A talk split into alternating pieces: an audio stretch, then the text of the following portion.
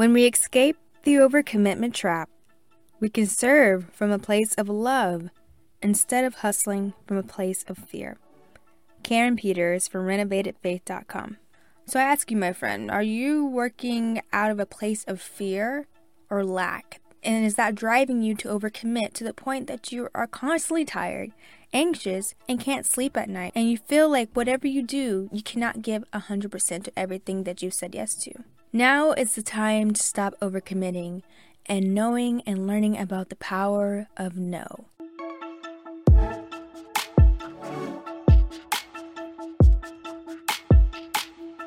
Hi, my friend, it's Jasmine, and welcome to the podcast Shy to Shining, a personal development podcast designed to help you break out of your shell and build self-confidence so you can shine your light onto the world. Welcome to episode 7. We, again, like I say in every episode, we are on a roll, and it's just very insane for me to know where I started with the trailer episode and episode 1 to be to episode 7.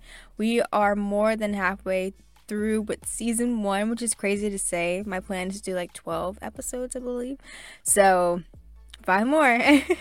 But today's episode is about overcommitment, and this idea came to me because it was very relevant to my season of life right now. The reason why this is so relevant to my season of life right now is just because my junior year in general, I overcommitted myself. I truly wholeheartedly believe that.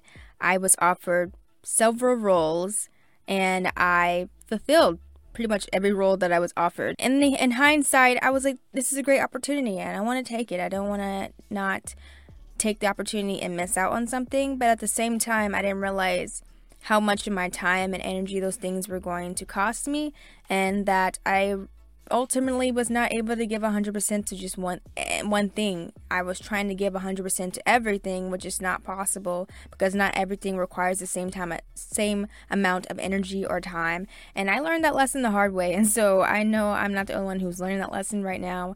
And I wanted to share some advice that I saw online, because normally when I make a podcast episode, I speak from life experience and personal stories. That's how I've been able to connect with people and connect with you, and I tend to give advice that I've learned from other people.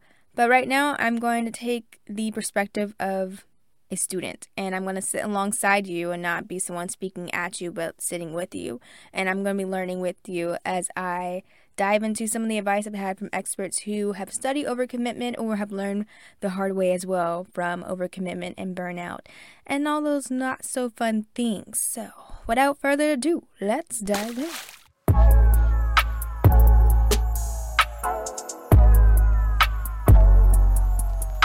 I want you to think back to Thanksgiving of last year, 2019, where things were a little more tame, and think to how you felt during that time. I don't know about you, but I was pretty giddy and excited about getting a chance to eat my grandma's cornbread dressing. Oh, so good. With cranberry sauce from the can.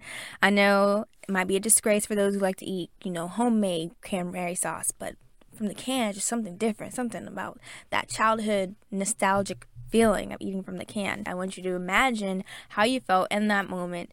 And now I want you to envision a large plate, a empty plate, in front of you, and now you're going to serve yourself and put food on your plate, and everything looks so good and so delicious, and you just grab everything you see in sight. You fill your plate up to the brim, honestly. Well, I guess you can't fill a plate to the brim, but you know what I mean. You fill the plate up to where there's no space left, and you start eating, and then you realize, dang, I only made it halfway through my plate, and I still have half food left, and I'm full, but I want to eat more. Does anybody else feel that same way? I don't know about you, but I'm the kind of person who gets personally attacked when I know I still have food left and I want to continue eating because I know it's that good.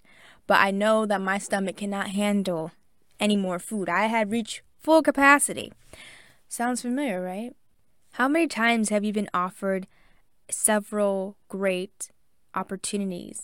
Just like you've seen tons of great food on a table, and your eyes end up being bigger than your stomach. And in essence, your desires take over, and your boundaries start to suffer. Your limits start to suffer. And so you take on more than you can chew. I'm sure we're familiar with that phrase. Just like that feeling you get when you're overly full, you've eaten too much, and you start regretting that you ate more than you could handle or ate past your stomach's capacity. You start to feel that same way in life when you take on more than you can chew, and you say yes to more things instead of saying no, and you end up regretting saying yes to those things. And then you're stuck facing the consequences. Here, in terms of the Thanksgiving example, your consequences is a very full stomach, and you're going to be uncomfortable for a while. You're just going to have to wait until you digest, which takes quite a while. In terms of life, you're going to be dealing with the consequences, multiple consequences, in fact, where, like I said in the beginning, you might become very tired, anxious, having trouble sleeping. You're not able to give 100% to anything because you're so spread out thin, trying to do tons of things, and that's calling your attention. And so that has led me into my junior year. So that example leads me into junior year because that is my current season right now, and my current season that encompasses all of junior year. Not to say junior year was not good, and I'm still in my junior year now, so I don't want to, I realize I'm talking as if I'm like finished. I'm not done yet. Got like 2.5 weeks left, and then I'm about to be a senior. But this year, I took on, like I said in the beginning, way more than I probably should have, and the repercussions, I am feeling them. I really felt them towards the end of the first semester of junior year and towards the beginning of junior year. So junior year, I was offered several roles. I was offered to be an officer in the Black Student Association. I came back as a second-year RA. I was offered the opportunity to manage my church's social media page on Sundays, my dorm's social media page, as well as the Black Student Association's page, in addition to my own. Okay, and then I babysat for, I think, 6 families on and off throughout the semester, and I said yes to another family knowing good and well I shouldn't have, because again, I'm already babysitting for so many, and I always felt guilty and bad whenever I couldn't babysit. But also, that's another thing to talk about, is like feeling guilty when it's important to take care of yourself and know that saying no, it's not necessarily a bad thing depending on the context. And so, and all those things, and on top of classes and just trying to be a good person and a good friend and a good daughter and a good sister and a good YouTuber and podcaster, I was just doing everything that I felt like I needed to do, and I found myself burning out very, very quickly, and I learned it the hard way. Oh, my body does not react to stress very well, or very intense spurts of stress. When you're carrying so much, it takes a toll on you. And if you want to envision like this, say you're wearing a backpack, and I've been told this example before, like you're wearing a backpack, and each little thing that you take on is like a brick. And so I ultimately had many bricks in my backpack. And hear me out, I'm not here trying to complain about anything. I'm very grateful for the opportunities I was given. I know there's plenty of people out in the world who are taking on way more roles than I am. I just know that everyone's story is different. Everyone's limits and boundaries are different as well. So this is me acknowledging my limits and boundaries in hopes that you would do the same. I just felt like I need to put that disclaimer out there.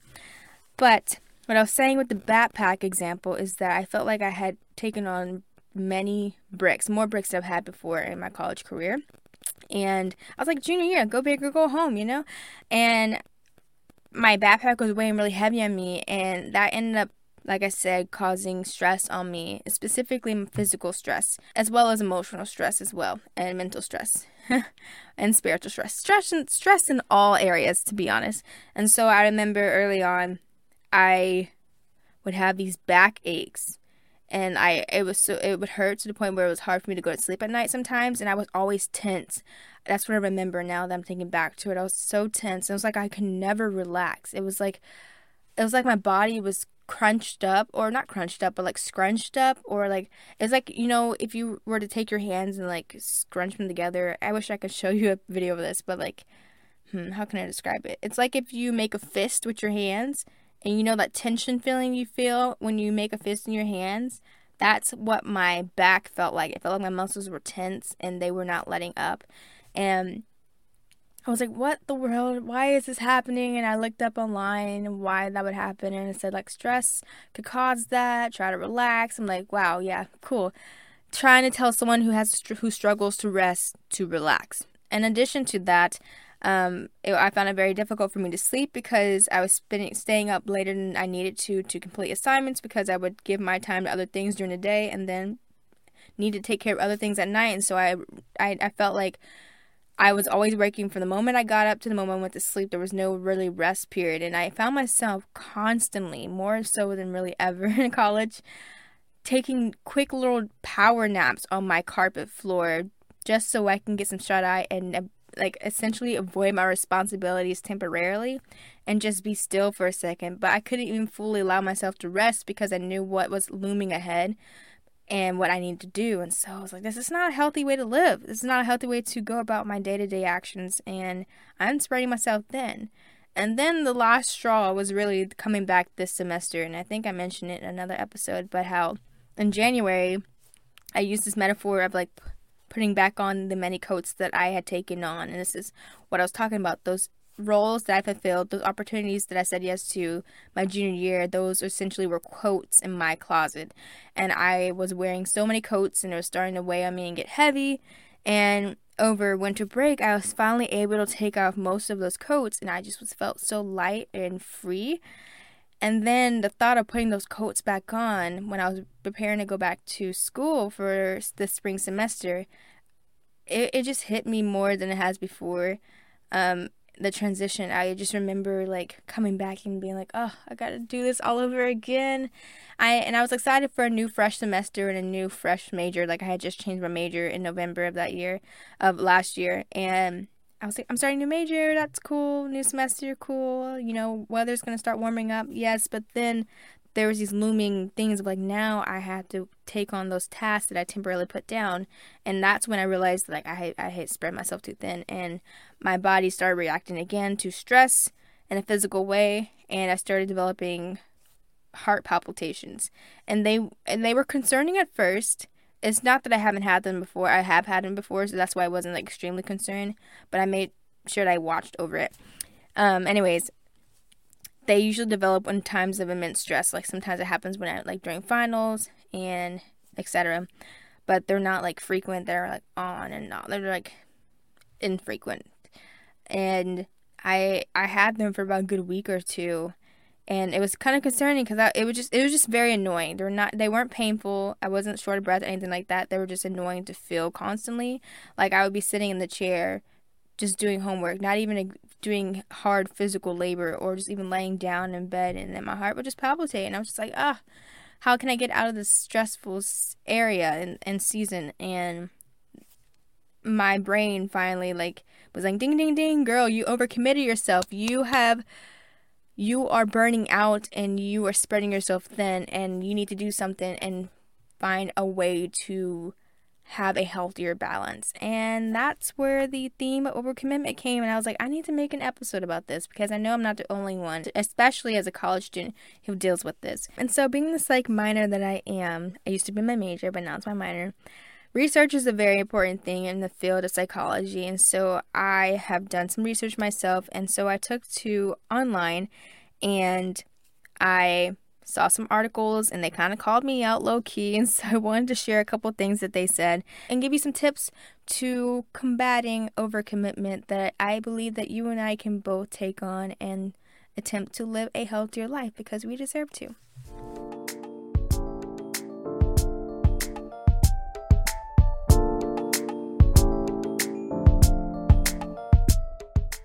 Okay. So this first article is a Forbes article, and it's titled The Truth About Why You're Overcommitted.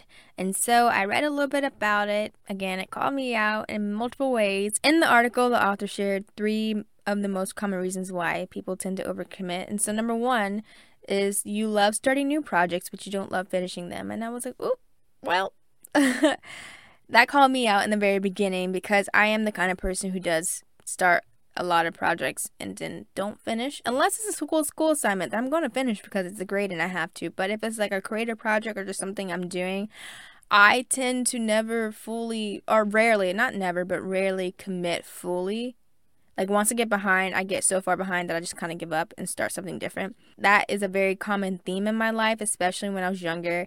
I used to write stories all the time, and I would have a flight of ideas all the time, and I would start random stories, and I would start a story, and then I'd get an idea for another one, and then I'd abandon that story and start writing that new story idea, and then the same kind of pattern and that same kind of pattern persisted.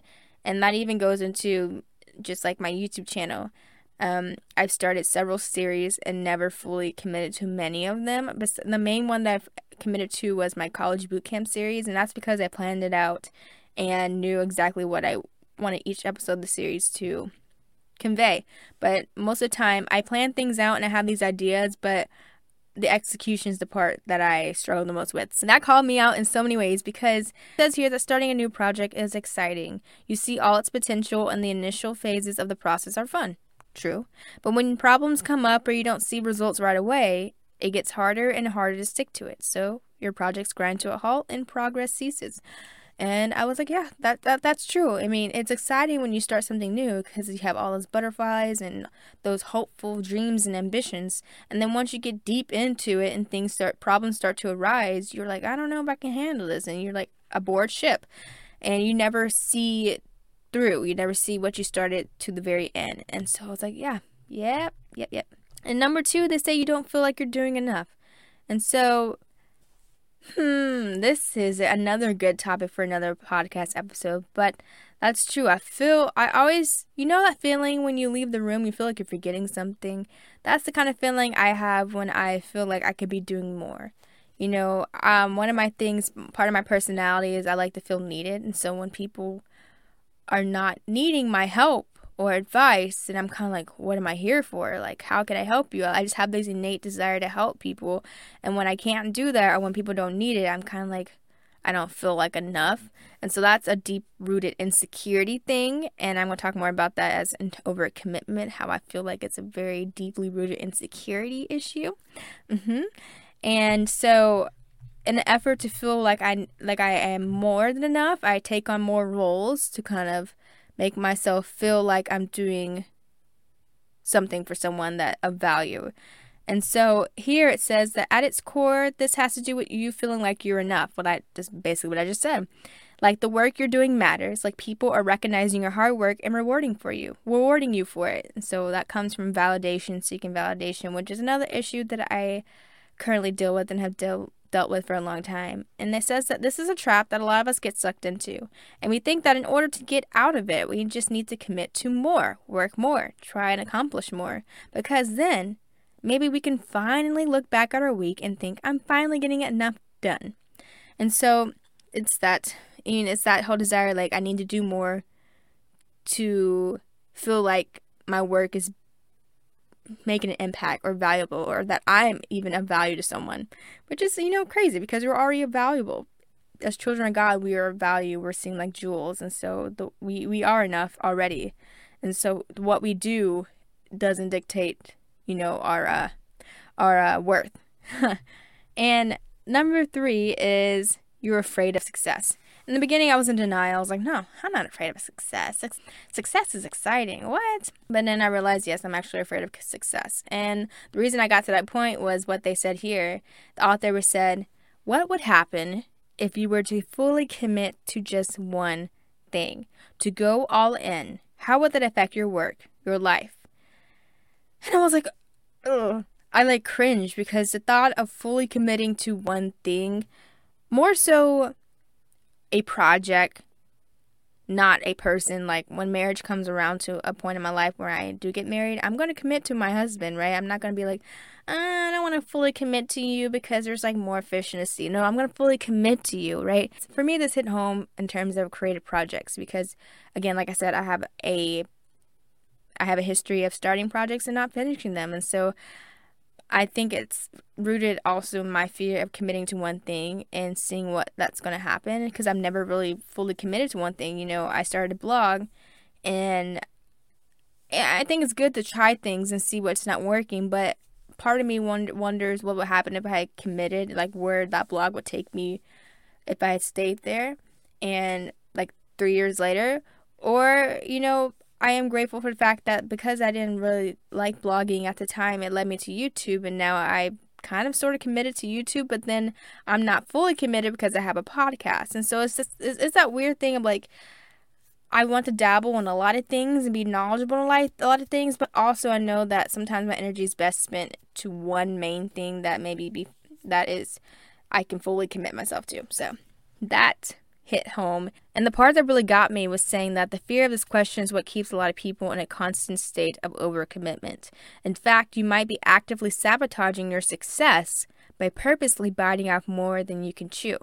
And it says that some of the most successful people narrow down their focus and go full speed ahead on that thing, and they become an expert in like one industry. And once they're an expert in one industry, then you should branch off, or then you could branch off, because then you're comfortable in your skill set and you're not trying to dabble in so many things and your attention's being pulled in so many ways. And that's how I feel. So this article was very enlightening, and it helped me really, especially with the whole being afraid of success. And I think that would be really another good, cool episode.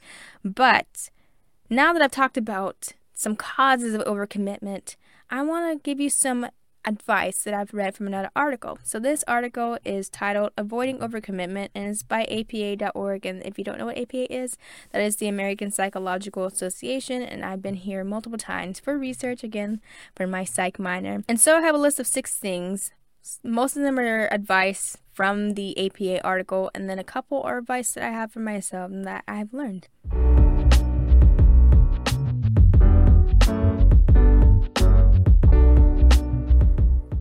So number 1 is to examine your schedule and available time. And so on the website it says, sit down with your calendar and list all your responsibilities as well as your routine and mandatory activities. Include your classes, lab work, study time, work schedule, practicum, family activities, and time for self-care and social events. And keep in mind that it's often easy to underestimate your time constraints. Now again, this is really helpful. This is more for grad students, but this is applicable to any student and really anyone in any phase of their life. It's important for you to understand where all your time is going to, and most of the time we just go with the flow and we just do what we're used to. We never take the time to really think like, what is getting most of my time and what is not getting a lot of my time, and what can I switch around and change up? And a great way to do that, like it says, is to kind of sit down and look at your calendar, look at your phone, Google Calendar, whatever you want to use, your planner, and just sit down and say, for example, what does your typical day look like?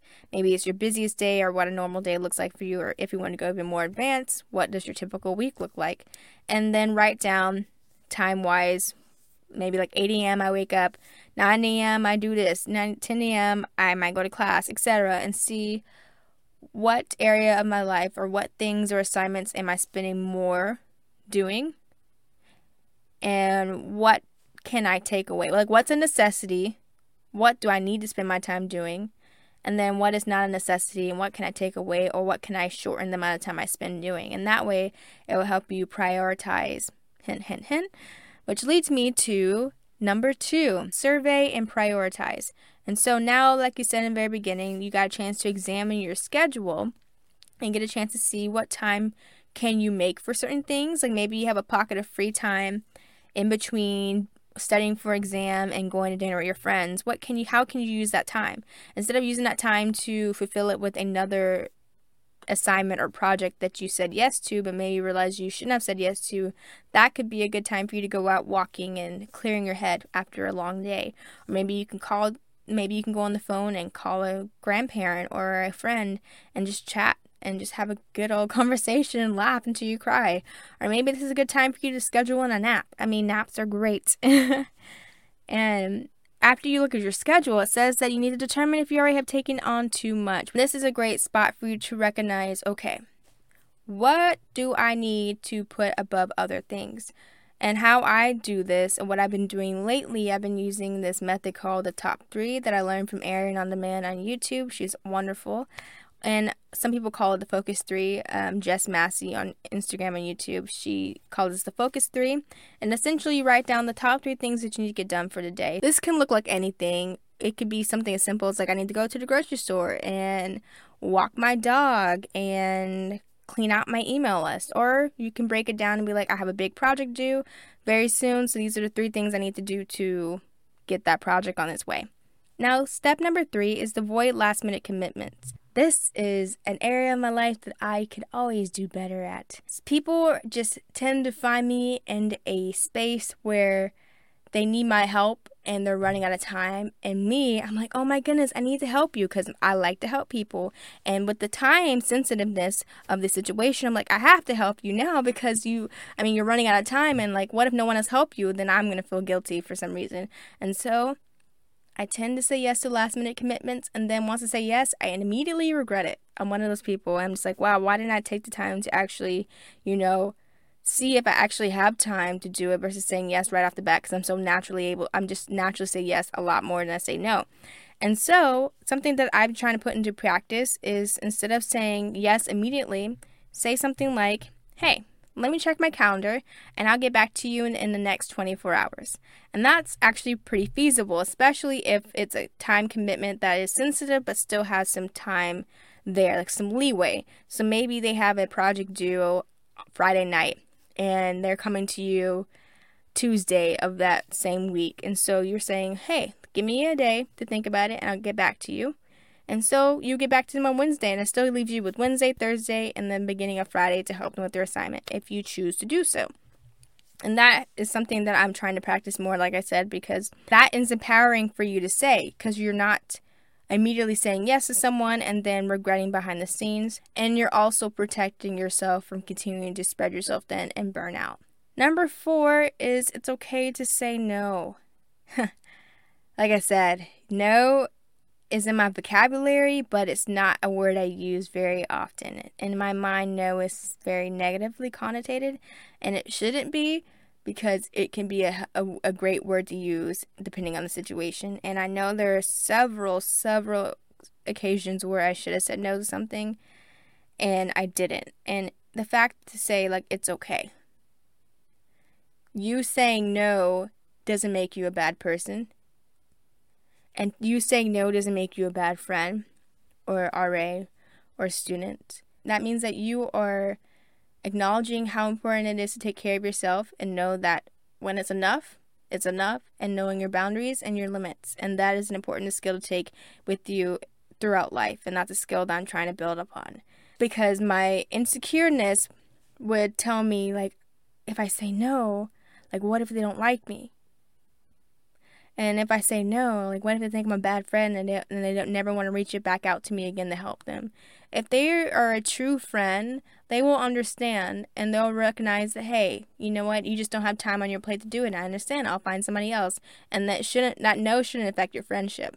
That no shouldn't affect your relationship. And that no should not make you feel any less enough. Okay? So that's my little TED Talk. And that's something that I'm trying to learn, to know that it's okay to say no. Number 5 is a tip that I just kind of made up-ish. It's not the phrase. I didn't make it up, but it wasn't on the list on the website. I just referenced to it. It's like, less is more. And that is very true. When you have less things on your plate, you can focus on more things. And when you have more things on your plate, you can't focus on as many things as possible. And then you can't sew well into the projects that you do have. Because of everything I took on this year, I didn't really get a chance to dedicate as much time as I want to, being a better RA or even like strengthening my relationship with God, because I was constantly giving into the business, everything I was doing, or even just like showing up well on my YouTube channel. Like, my consistency on this year, not good at all. And so I want to be better, a better content creator, better RA, better student, better friend, all of it. And so in order for that to happen, I need to take things off my plate and be okay with less things, and knowing that with those less things I can sew well into them and I'm not stretched too thin. And lastly, number 6 is to schedule in me time. Ooh, this is a time that I normally don't give myself, so this is a tip that is very important for me and probably important for you. Again, because I'm caring for so many people throughout the day and caring for so many things that are not really mine, I tend to put myself last. Like, there's been multiple occasions this semester where I wanted to kind of sit down and I don't paint my nails a lot, but, like, sometimes I'll, like, paint my nails or even simply just washing my hair. Sometimes I, like, put it off for so long because I'm busy doing other things, but that's a form of self-care, like, taking care of something that is important to me. And so I just remember, like, I just know that I don't put myself, I don't make myself a priority. And I wrote something on a sticky note that was just like, wow.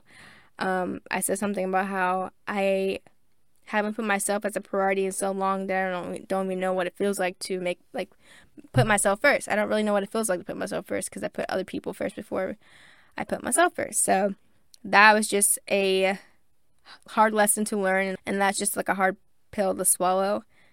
But knowing how important it is to take time for yourself. You know, you hear it a lot from parents saying, like, they have kids and how we got to make me time and time for us as a couple.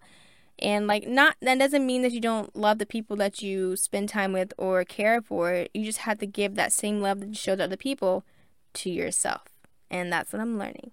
At the end of the day, overcommitment affects a lot of people, especially in the Western culture. We place a lot of value on success and being busy and productive, and that's just not the healthiest way to live all the time. So I pray that this podcast episode opened your eyes a little bit and helped you kind of uncover some of your own causes for overcommitting in your life, and that hopefully you will take one of the advice tips and apply it to your life. I know that I will. And just know that you are worthy and you are enough, and you don't need to prove to anybody by constantly taking on projects just so they can like you or just so that you feel like you have a place here on earth, because you do. My friend, I hope you enjoyed this episode. I hope you learned a lot just like I did. I really enjoy getting a chance to take on the role of a student alongside you versus just kind of speaking at you about things that I've kind of are thinking. And I'm glad I got a chance to share my thought process and a little bit of my story with you. And I'm going to end this episode in prayer.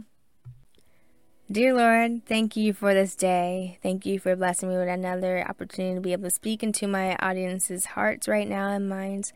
I pray this episode touched them in a way that allowed them to acknowledge the fact that if they are overcommitting themselves, that they should not.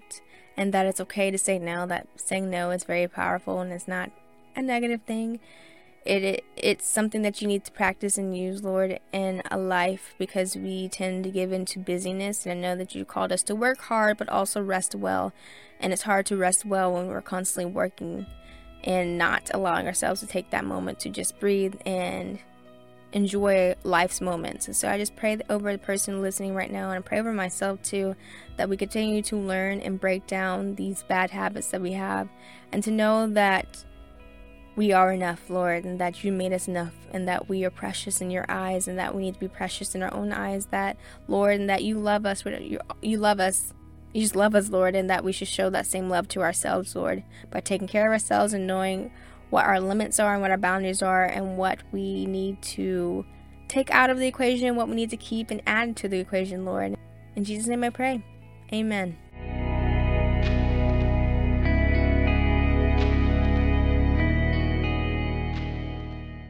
Thank you so much for listening to the Shy to Shining podcast. If you enjoyed today's episode, make sure you subscribe to the podcast like you do on YouTube by clicking the button so you won't miss any new episodes. And be sure to rate the show and leave a little review. Alrighty, my friend, that's all I have for you today. But before I go, remember this. Aim far, my little star, and shine bright, my little light. I'll catch you in the next episode. Bye!